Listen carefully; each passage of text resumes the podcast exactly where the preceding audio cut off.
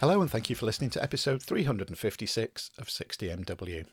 I'm Dave and this is another of our interview shows, and in this one I chat with Robin McCauley, a man who I've been a fan of for, well, let's just say a long time. You'll find out exactly how long when you listen to the interview with him.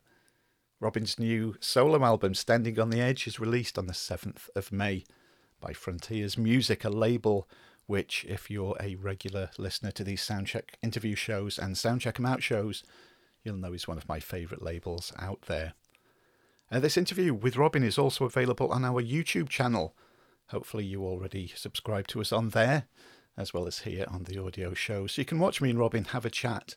You'll also see there was a couple of internet gremlins. The sound, just on a couple of occasions, just get a tiny little bit distorted. Nothing too much to distract from the great chat that I had with Robin, though. So without further ado, sit back, relax, get comfortable, and listen to me and Robin McCauley have a chat about his album Standing on the Edge and his rich musical history. Uh, Robin, as always, I always begin these shows by thanking the guests for coming on, and it's awesome that I can see you as well. So thank you so much for giving me your time today. It's fantastic you to have a chat with you. Welcome. Thanks for having me. I've got to start. Me here, you there. Oh, I know. It's it's great though, isn't it? You all the way in L A, me sat here in Wales, and we can do this. Uh, I'm going to start with a confession, because I swapped a couple of messages with you on Skype, and you know, to arrange the time and everything. And I said, "Oh, you know, I've been a fan since eighty-three."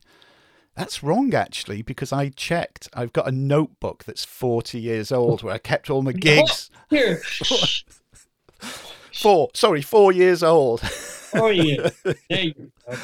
And I wow. looked, and I can give you the exact date. I've been a fan of yours, and I'm just looking now at it, from the seventh of February, nineteen eighty-two. Oh my God. And that is because Grand Prix supported Sammy Hagar at the Manchester Apollo on that date. And that's the first time that I saw you. Wow. That's and unbelievable. It's great. Yeah. That was a tour I remember, because um, just as a little aside, I remember Sammy, we, we would be rehearsing harmonies and everything in, in the uh, in our dressing room before we'd go on, and Sammy almost would always come in and he would, "You can stop that shit right now." He was really cool. Was he? He, yeah. was, he was really, really cool. Yeah. Oh, because it was yeah. great. Because obviously, you know, I'd got I'd got Standing Hampton. I got the album. Or oh, buy tickets. Right. I'll go and see Sammy, because I lived in England at the time. It was about an hour's drive to Manchester. And always right. the case, you know, with support bands, you think you don't know who the support band's going to be. And, and of course, you come on. It's Grand Prix. Hadn't heard any of your music before, and you come on. And me and my mate, who we went to see them, these are fucking great. These are great. I did the thing, usually, right, after the gig, go out, okay, what albums have you got out? Go out and buy the albums. And that was it. So that's it. I've, right. been, I've been following you since then, Robin. So, and it's oh, been thanks, it's, it's been thanks, really good. Man. Uh, I've got, we're going to talk about your upcoming solo album, which is released on the seventeenth of May, uh, seventh of May. From seventh of May, yeah. I've been listening to it for a couple of weeks. We got sent a review copy of it. Love it, absolutely love it. We'll get on get onto all of that. And people listening to this, you're all in for a treat uh, when this comes out. But I've got to, I can't have you on the show and not talk about, you know, like Grand Prix to begin with. Like I said, um, seeing you in Manchester, the Samurai right. album. As oh, I played that to death. I love that album. Yeah, you know, you know. Uh, thank you. I wish, uh, and I've thought a lot about this. I wish I could re-record it. I think I would do a better job of it. You know, what you, would, know what, what you, change, you, you change over the years, yeah. you know. And um, um, I know it sounds a little pretentious, but I'm definitely a different singer than I was when I recorded that. You know, um, so I'd love another stab at it. Probably not worth it, but but, but I'd love another stab at it. You know. And I've got, I, I pulled it out the other day. I've got the twelve inch single of Shout as well. And that's one. Oh my God. I think my neighbors heard it just as many times as I did, because oh, I'd crank funny. it up loud and that's just play funny. it continuously. I'd see. And I used to, actually, I think uh, um, when we toured with, uh, when we toured with, with Maiden, um, our management decided that um, they should have a samurai uh, suit made for me. And Cats, Cats was actually in London. The the the, uh, the, the stage show Cats yeah. was was in London at the time at the Palace, and they actually had the Cat's wardrobe people make this oh, wow. this whole samurai that I used to wear at the very end of the show. And then Eddie uh, at Hammersmith, uh, Eddie came out in his straitjacket on the Peace of Mind tour. And the whole idea was that I would use the samurai sword and, and cut the straps, and, and he'd be chased. Oh, yeah. Theater. All oh, good theater. What a, what a wonderful time. The eighties, I mean. Oh, it was great. Amazing, wasn't it? What was that period like for you with Grand Prix in the early eighties? As you know, you're traveling the world.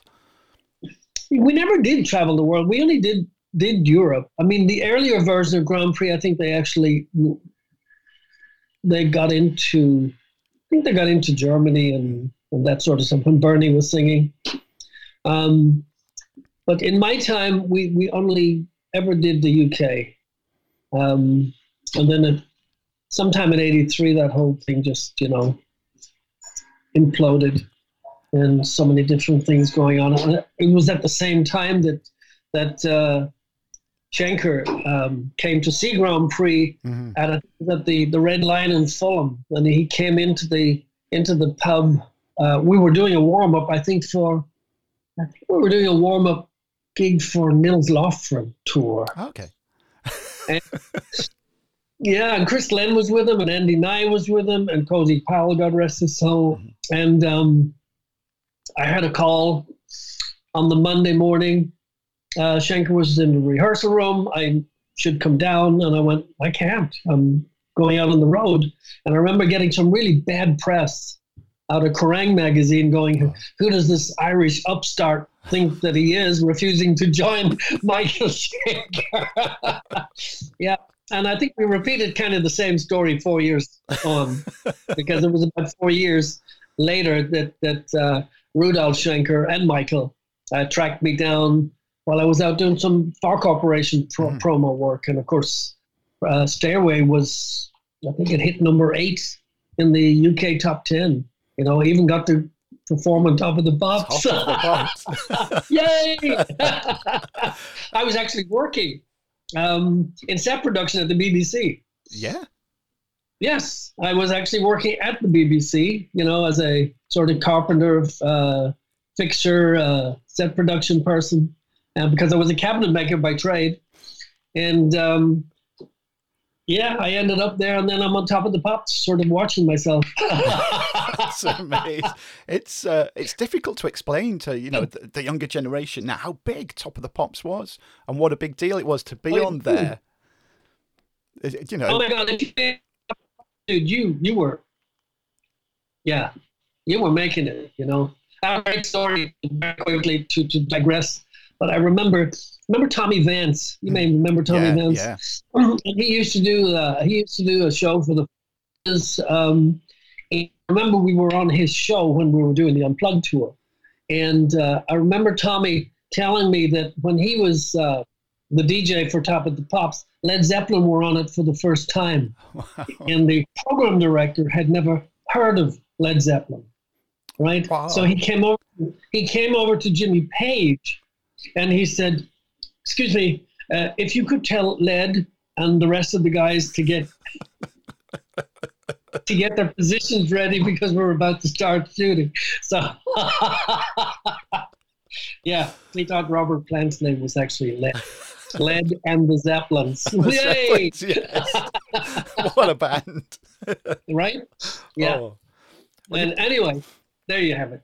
Little digress. Oh, that's there. Great. Oh, no, I love stories like that. I really do.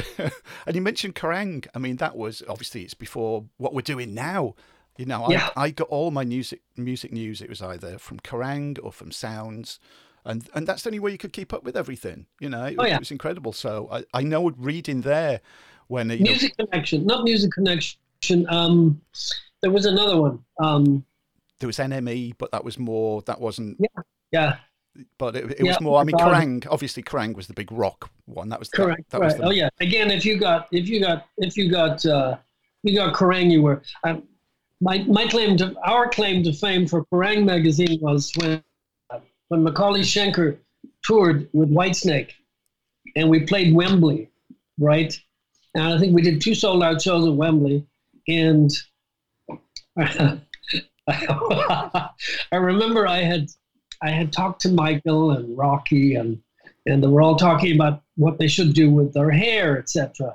And I went, well, you could have hair extensions. And Michael is going, well, I don't know what a hair extension. I went, well, I guess, you know, they glue this shit in. You can have it as short or as long or whatever color you want it, right? Well, careful what you suggest. Michael had his like down to his waist. Rocky had red, white, and blue. And I remember we got the front page of Kerrang! Yes. and it said, and it said, M S G hit the stage like a hairdresser's nightmare. And I still have that copy. So, you know, there by the there, there by the gods. Yeah, if you want stories, there's another one. the eighties. The eighties was a great hair decade, though, because I remember... Oh, I mean, I've not had yeah. my hair cut for fourteen months because of these all these different bloody lockdowns. So it's about as long. Well, it's not as long as it was back then. But I remember th- there seemed to be a phase. I think it was sort of mid to late eighties where going blonde was a thing. And I thought, you know yeah. what? I'll have a few blonde streaks put in. So I went to the hairdressers and said, "God, give me some blonde streaks," you know, and because I'd seen, you know, David Coverdale had had it done, Joe Elliott had had it done. I thought, oh, yeah, I can, I can do that. Thinking I'd just have a few streak. Oh, no, I came out of there and it was just, all of it was blonde. I was like, what the hell is going on? But hey, you know, I only ever had one tattoo. Look what happened to me. So, yeah. McAuley Schenker Group. I mean, let's move on to that. Perfect Timing album, especially, is one... I don't know. Again, it's one of those cliches. If I had a pound for every time I've played that album, I wouldn't have to work because it's it's just one of those albums that's so... I so... wish I had a pound for every time you played it. oh, I, I mean... yeah, you know, you know, uh, um, you know, it was the it was the first stab. Um, you know, I was I was drafted in there to. Uh, The management company wanted Michael to be uh, more accessible to the U S market. They wanted something a little bit more commercial. The eighties, of course, mm-hmm. uh, was all about the power ballads. It was all about the uh, the hooks, yeah. all of that sort of radio-friendly tracks. And, you know, the, the, the, the hardcore M S G fans weren't particularly happy about it, you know, that they thought this guy's going to be in here to change everything. You know, it's important to note Michael wrote the music. I wrote the lyrics and the melodies. Yeah. so so it's really important to not miss that point, definitely, you know. Definitely. So um, it was a great time. We got we got uh, M T V play, we got V H one play, we got we got uh, we got all the daytime radio. Um, we were P one on the playlist, you know. It was it was it was a good time. It oh, was yeah. a good time. I'm not complaining. It was it was a really good time, and it was a different phase. You know, we'd we'd write songs, we'd produce the songs, we'd we'd, we'd give the demos to the label, and they'd go, they don't hear the single. So back to the drawing board until like there it is, that's the one. And so you were, not that we were told what to do, mm. but very important. It was it was seriously important to get the tour. If you didn't have your M T V and your V H one and your daytime radio, you weren't going on any tour. Yeah. And that was that was the hardcore aspect. And touring was, as it always is, but it was super important, you know. And you needed some sort of chart recognition. And if you didn't have it, pressure's on, boys. Mm. And nobody wants the label to say goodbye to them, you know. I mean, now we don't need labels per se. It's ah, changed so much. Funny old world, isn't it, mate? Karma. But you know, um, that was the eighties. That's what it was all about. And uh, grunge kicked in, alternative, and everything became suddenly really dark. And it's my parents' fault. And let's sing about them and. Let's change how we sing. And oh, well, it was. I, I, I love it all. Yeah, I love, I love it all. I was listening to the Sex Pistols when I was with Grand Prix, and everybody hated me. And I loved it, and I went, "This is this is, this is great shit."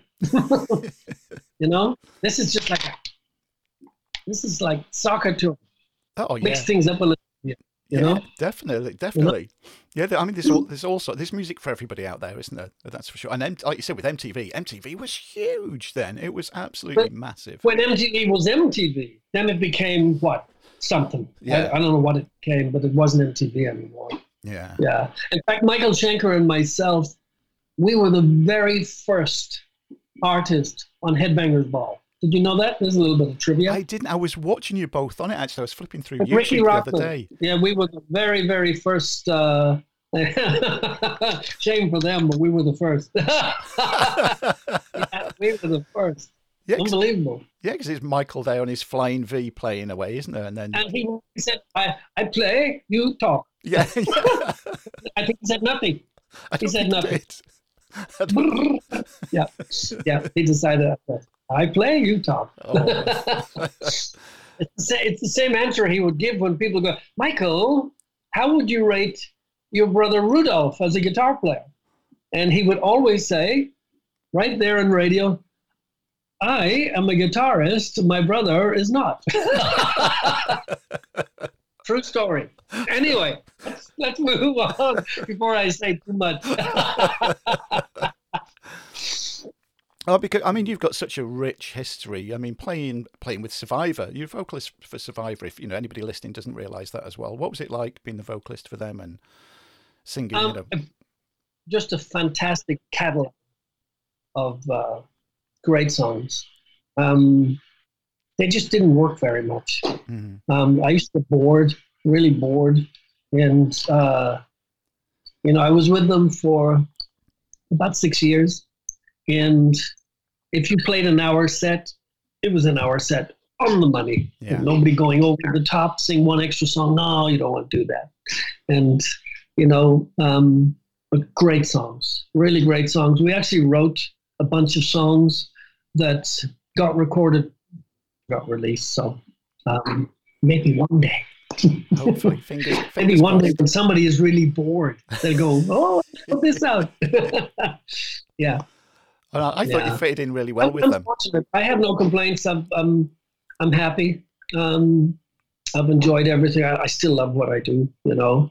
And I know you about it, but you know, the last seven years up until pandemic. Um, I was working five nights a week in Vegas at uh, a classic rock show, Radio yeah. the Rock Vault, with almost fifteen hundred shows under our belt. Wow, that's great. You know, that's a that's a lot of work, man. Yeah, yeah, yeah. And it, that was just awesome. That was just great fun. Different audience every night, so yeah. you always had to be on your game, and and. Um, People just literally from all over the world. I mean, it's amazing, amazing how far-reaching that show became, and and for six consecutive years of that seven-year period, uh, Radio the Rock Vault was actually voted best of Las Vegas. That's great for that type of show. Yeah, so you know, um, there's good and bad and everything, and uh, we were working, and that's what we do, you know.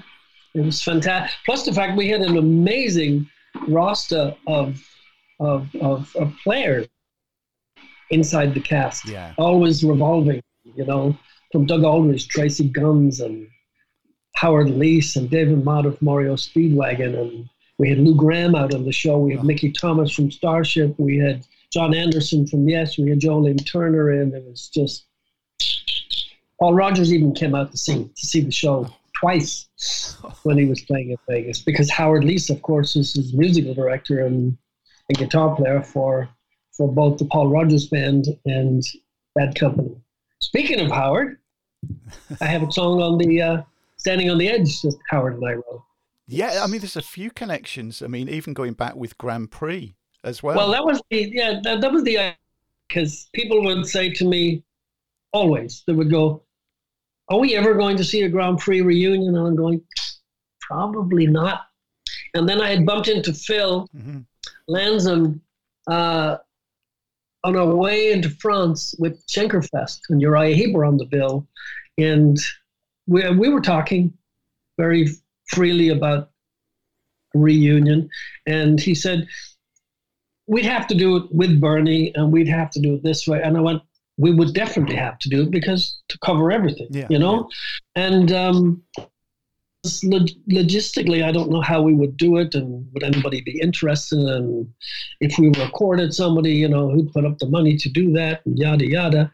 So there was no more said about it until I started to record the solo record. And then I thought, this probably might be the only avenue back into a sort of a Grand Prix thing. Mm-hmm. Uh, that, that might possibly happen. So I, I talked to Phil and I went, let's write a couple of tunes and, uh, and, and, and, and introduce a snippet of Grand Prix ish hmm. thirty years or whatever it is later that way. And so we actually wrote two songs. Um, the other song wasn't picked because it was a little too similar to other stuff that I'd had. Okay. And so they decided, let's pick this one. But uh, Like a Ghost, I think, is a really cool song. Yeah, yeah. Um, and so it's our little it's our little offering of uh, of not everybody in Grand Prix, but at least there's a there's a connection. And I, I wanted to uh, have something on there that, that had that connection. It's nice. So yeah, it, it's it's a cool track. My wife loves it. It's her favorite track. Is it really? Yeah. Oh, great. yeah, yeah. Oh, I, I, you've, I mean, how long did it take for the, the songwriting part of this from, from beginning to end? And when did it, when did the idea originate? And you thought, oh, the solo album was yeah, it? New, was it? Was it? Frontiers had the Frontiers had the idea when we when we released Black Swan, and. Uh, Everybody loved it. Oh, yeah. And then the record, the record company came to me and said, we need to keep the momentum. Let's do a solo record with you. And I went, that's a really bad idea. I don't want to do a solo record. Who wants to listen to a solo record? And what would I do? You know? And they said, no, no, no, we need more of you. And I went, I'm just not interested in doing that. You know, I, I really wasn't. And um, so we sat on it, and then they came back to it a couple of months later, and they went, have you considered? And I went, yeah, I really considered not doing it. and and and um, and I didn't know what to do. So that's when I started to reach out to Phil and Howard, and I talked to Tony Franklin, who introduced me to to to Tommy Denander uh, because of his uh, connection with Jimmy Jameson from Survivor, and because they wanted to sort of stay in that sort of niche, if you will. And then Alessandro De Vecchio, uh, Frontier's own maestro, um, we talked, and he was he was always going to be producing it and engineering it. And he said, uh, I'm working with people, and I'll just send you a, a ton of songs, and just, we need twelve. And you pick what you feel comfortable working with. Mm-hmm. And then we'll take it from there and see what, what happens after that. And and so the process began. I, I wrote all the lyrics, all the melodies. Um, I learned how to uh, demo my vocals in, in, in uh, GarageBand because I don't have a home studio. And I went, well, I have to do now. How am I going to do that? So I learned how to do that, which it's not brain surgery, um, but but just the same if you haven't done it before. Yeah. Um, and so I managed to demo it up really rough and uh, send it back to him. And then we found a, uh, a studio here that could accommodate me in the midst of all of the restrictions, mm-hmm. just one engineer and myself. And he wore a mask. I saw his back the entire time. And we worked two days a week, sometimes three days a week, for two-hour blocks. And he wore his mask. The only time he took his mask off was for a selfie when we were all done. Yeah. And so so when we decided on the songs, um, I uh, I made the arrangements with Andy. Andy Zuckerman was his name, is his name. And uh, we got a mic set up one Sunday afternoon, and he goes, okay, we'll work Tuesday, Thursdays, and maybe Sundays. And I'd arrive seven to nine on a Tuesday, Thursday. I knew what I, he had no idea what we were doing because he hadn't heard anything. Mm-hmm. And then we sent him the stems because Alessandro lives in Italy because of lockdown. He couldn't come back in because he lives in Florida also. And so he was stuck there, and he had planned to Zoom in on every recording session. Of course, when I would start recording at seven o'clock in the evening, yeah. It's like, what?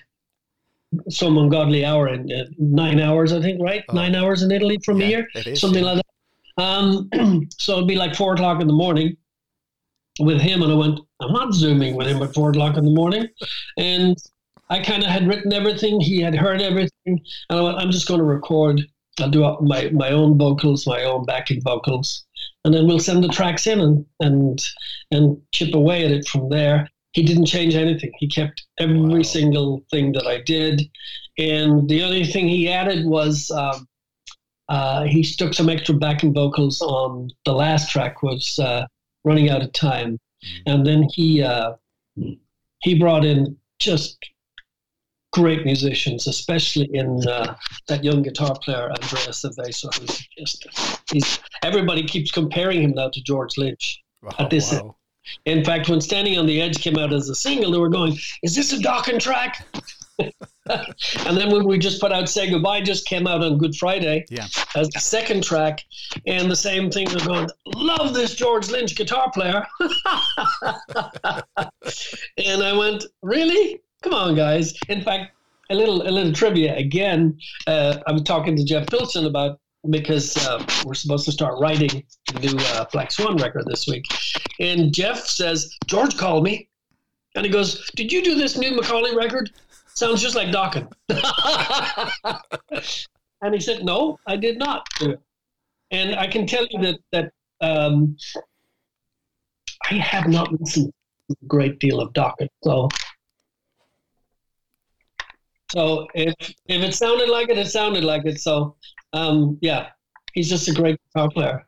And uh, yeah, it's been fun. It's been fun just to see how people react to something that I would do on a solo level, you know.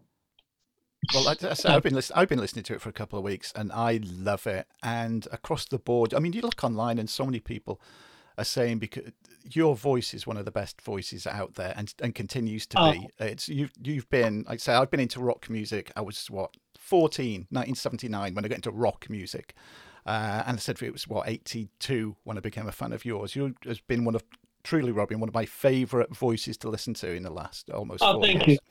And uh, I, I mean, how do you still do it? I've talked to a lot of vocalists, a lot of musicians, guitar player. You can get a new guitar vocalist. You've really got to look after your voice. Is there anything special that you do that you've still got such a great, you know, voice? You can still hit the notes you know, and put I'm, it out I'm, there. I'm, I'm paranoid about it because it's my instrument. Mm. Um, I'm, I'm very, very critical. When I started to record uh, Standing on the Edge, um, I remember I went to, to Andy and I came in and we were all ready to go. And I think I sang like a verse and a half of something. And I went, it's not there. I'm out of here.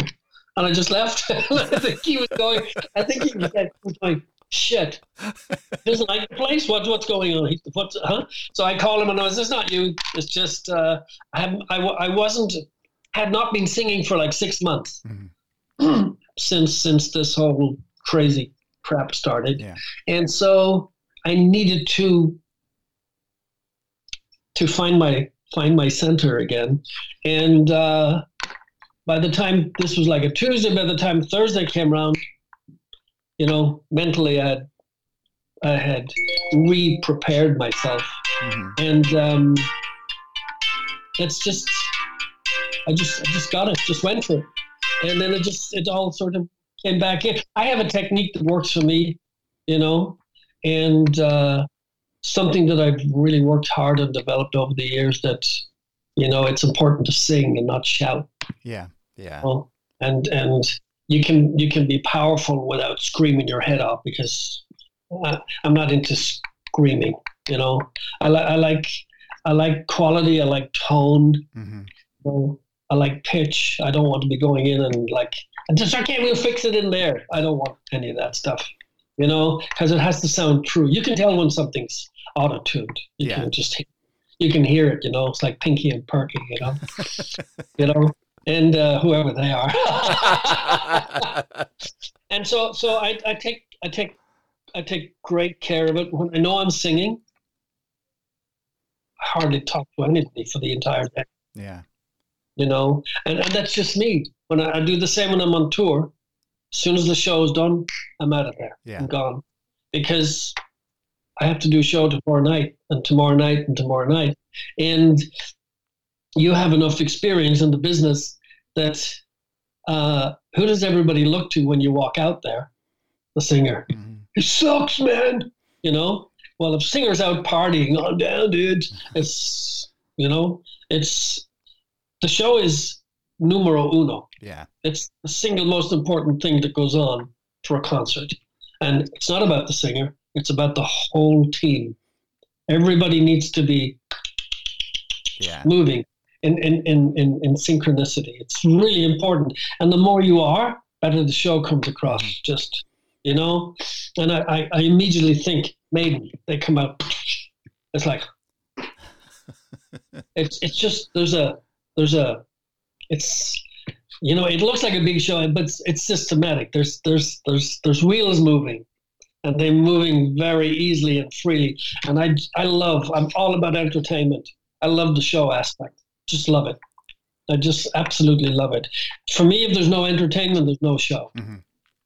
You know, it's important. Entertain me. Yeah. I want I want to leave here going, you know, I want to be gasping. I, I want to go, that was great. And it's important yeah. because because you, you, you pay your money. And and I'm a I'm the biggest fan. I'm the biggest fan. I just impressed me. I just want to leave there, I'm absolutely gasping for air. I just want to feel that I've been to a show, and I think everybody deserves that. And as an artist, singer, guitar player, drummer, bass player, that's your responsibility. It's your responsibility to to be at your best and to give your best mm-hmm. because I think that's what people expect. Anything less. It's just just not working, and people get sick.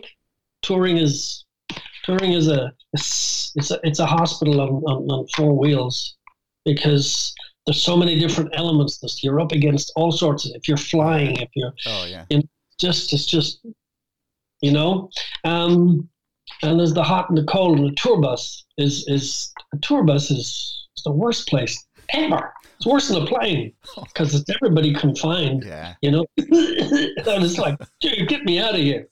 And it's not been a prima donna, but but if you care, you care about the show, mm-hmm. yeah. you care about your performance, if you care, mm-hmm. if you care. A lot of people don't give a shit, really. Dude, it's good. Nobody knows the difference. Yeah, they do. I know the difference. And as long as I know, that's what's, that's what's important for me. So, um, you know, um, just to, to to finish, um, I think for me, there has to be a very high level of dignity involved. And if, if I started reading stuff like people, this dude needs to pack this up, man, I'm gone. Because I see those reports about a lot of singers. Yeah. And I'm going, and I'm going oh, dude, I would hate for people to say that about me. Maybe they do, and I'm not reading it. Maybe they just turn the page quickly. Um, but uh, that's that that that's really important. That's very important to me. So um, as long as people like it, I'll keep doing it. Um, and when I don't, I'll know that it's time to sign off. Well, I have my fingers crossed that I get to see you again over here in the U K. Hopefully, even here in North Wales, because to see you. I hope so too. I hope so too. That would be great if, if we could do that. And again, you've got new music coming out. You've got your solo album. You got you said you're working on more Black Swan. Yes, more Black Swan, and uh, I can't wait. May seventh. Um, Say Goodbye just came out Friday, and there will be another single uh, with the drop date of the album. And uh, I hope people listen to it and go, "This is good. I like it." Yeah, yeah. So give it a like, give it a listen, play it loud, as I always say, and then repeat. Well, you keep doing what you're doing, Robin. Like I said, I've been a fan for almost forty years, and the more music you keep putting out is is great, and I'll just keep buying it and keep listening to it. So thank oh, you so much. Thank you. Thank you. Thank you. Thank you. And the alarm bell, as always, brings to an end another interview show. As I said at the top of the show, Robin's album Standing on the Edge is released on the seventh of May by Frontiers Music. Get your pre-order in. I am going to be playing the first single from that, the title track from it, in just a minute after I have told you, if you didn't already know by now, where you can find us online. It is, of course, sixty m w dot co dot u k, numerical sixty, not alphabetical. Just go to the website. Everything's on there, all the links to our social media, the way that you can leave us a review, the way that you can join in with the world tour, and much more besides. Don't forget too that this is also a video show on our YouTube channel. So if you've listened to this and then want to see Robin having a chat with me, just head on over there and give us a sub while you're there. That'd be nice. Right, you know, with these soundcheck shows, be it an interview show or the soundcheck amount, you know you have to turn it up, ready for the songs. So do just that. And here's Robin McCauley with what was the first single from his upcoming solo album, and it's the title track. It's called Standing on the Edge.